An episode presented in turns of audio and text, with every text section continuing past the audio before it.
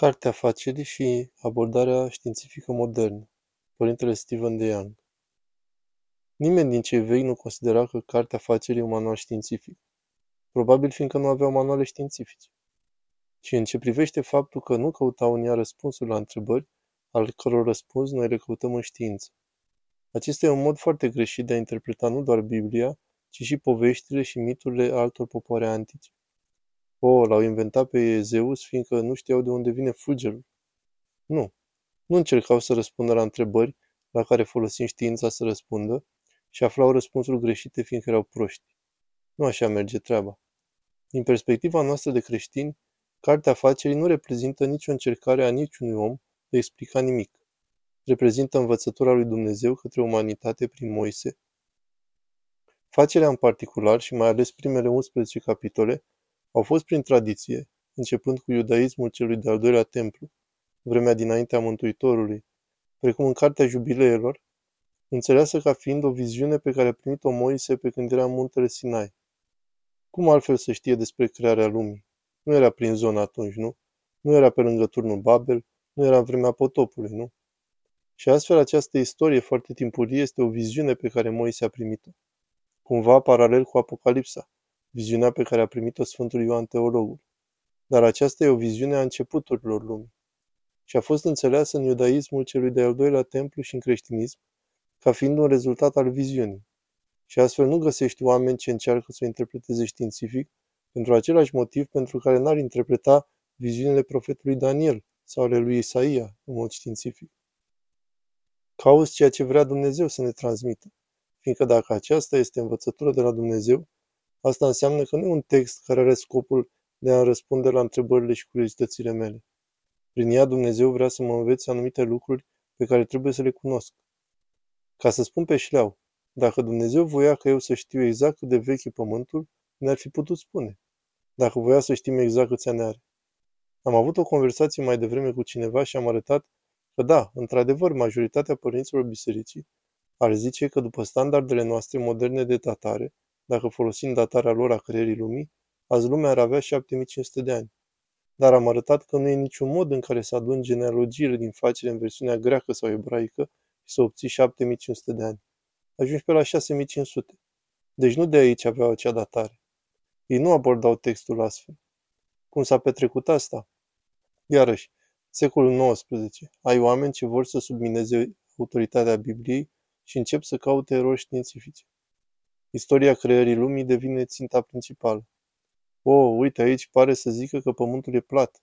Aici parcă ar zice că pământul e în centrul sistemului solar, etc. Știm că e greșit. Așa că aruncați cartea asta la gunoi. Și o parte a problemei e aceea că creștinismul evanghelist protestant nu a răspuns la acest tip de argumente moderniste prin a zice Uitați, Biblia nu e manual științific. Abordați textul greșit. Uitați, asta încearcă să ne învețe. Asta e o povestire. Asta zice de fapt textul. Ei au răspuns zicând, nu sunt erori științifice în Biblie, prelând aceeași abordare modernistă și încercând să argumenteze pentru concluziile opuse. Deci nu vreau să mă leg de Ken Ham, dar am să mă iau puțin de Ken Ham, fiindcă e un bun exemplu. Deci Ken Ham, pe când eram în facultate, punea șerpi în camere bariatrice pentru a încerca să simuleze cum era presiunea atmosferică a Pământului sub tărie încercând să dovedească că șerpii nu ar fi fost veninoși în paradis. Și mă gândeam, e o ruptură aici. El credea și nu încerc să râd de el, e doar orientat greșit, fiindcă zicea, nu, trebuie să dovedesc că Vechiul Testament e adevărat. Asta era cam pe la sfârșitul anilor 80. Din perspectiva lui, el încerca să dovedească că Biblia are dreptate. Nu e un instinct greșit, dar mergea pe un drum greșit. Fiindcă nu încerca de fapt să dovedească că Biblia e adevărată, ci că un anumit fel de interpretare modernă a Bibliei e adevărat. Și de fiecare dată când zicem Biblia trebuie să fie asta, ca ea să fie Biblia, mergem într-o direcție greșită. Cumva îi spunem noi lui Dumnezeu ce ar trebui să facă. Ca eu să accept Biblia, ca eu să urmez autoritatea Bibliei, trebuie să fie asta. Și dacă nu e, atunci nu e Biblia. Dumnezeu poate face ce vrea El. Ne poate da ce Biblie vrea El. Biblia este ceea ce este. Și e mereu important când abordăm Biblia să o abordăm în termenii ce vrea Dumnezeu să-mi comunice, ce vrea să mă învețe prin ceea ce citesc.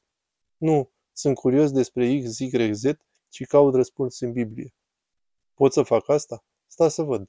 A, nu găsesc nicăieri să zică explicit că nu o pot face, deci trebuie să fie în regulă, nu? Fiindcă dacă o abordezi astfel, poți găsi cam orice vrei tu. Cam poți defini lucrurile astfel încât să obții ce vrei tu din ea.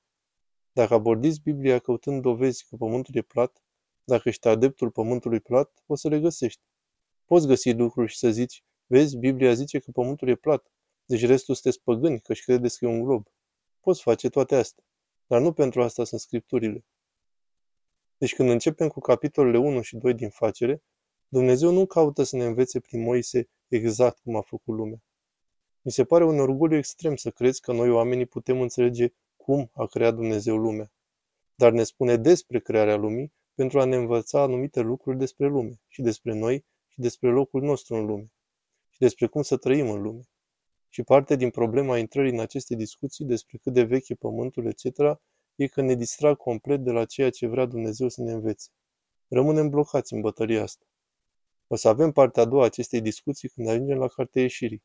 Când s-a întâmplat ieșirea? A avut loc cu adevărat? În ce secol? Unde exact au trecut marea? Unde exact e muntele Sinai? Și devii așa blocat în aceste discuții, înainte și înapoi, conservatori și liberali, că ratezi întrebarea. Ei, ce vrea să mă învețe textul? Ce vrea să-mi spună? Lucrul care este de fapt relevant pentru viața mea azi, dincolo de a reuși să dovedești pe cineva într-o discuție pe internet. Cu fapte și logică, nu?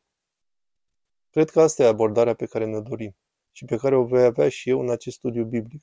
Ce ne comunică textul, nu ce curiozități ale minții ar putea răspunde acesta. Nu cum să-i dovedesc pe atei zicând diverse, etc. Și o ultimă notă înainte să abandonăm această problemă pentru cât voi putea. Mai e o bucată de orgoliu aici, firește. Aceea că prietenii noștri atei astăzi nu sunt foarte diferiți de prietenii noștri germani din secolul XIX, în credința lor că se află la culmea istoriei. Deci această presupunere aici că dacă Dumnezeu i-ar fi explicat lui Moise în detaliu cumva cum a creat el lumea, că noi am fi fost capabili să înțelegem asta, fiindcă ar fi în termenii științei din secolul 21.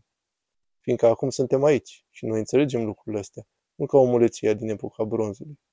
Ceea ce e o presupunere falsă, la fel de falsă ca și cea a germanilor din secolul XIX, că ei sunt în vârful istoriei și că nu mai era nimic de învățat. Erau și englezi din secolul XIX ce ziceau lucruri asemănătoare. Mai avem de pus niște puncte pe ei și să încrucișăm niște teori în știință și am rezolvat totul. În secolul XIX. În timp ce mergeau cu un vapor cu abur, nu? Deci realitatea este că dacă Dumnezeu ar fi explicat cumva, în termeni științifici, nu doar că cei din epoca bronzului n-ar fi înțeles nimic, probabil că nici noi n-am fi înțeles nimic.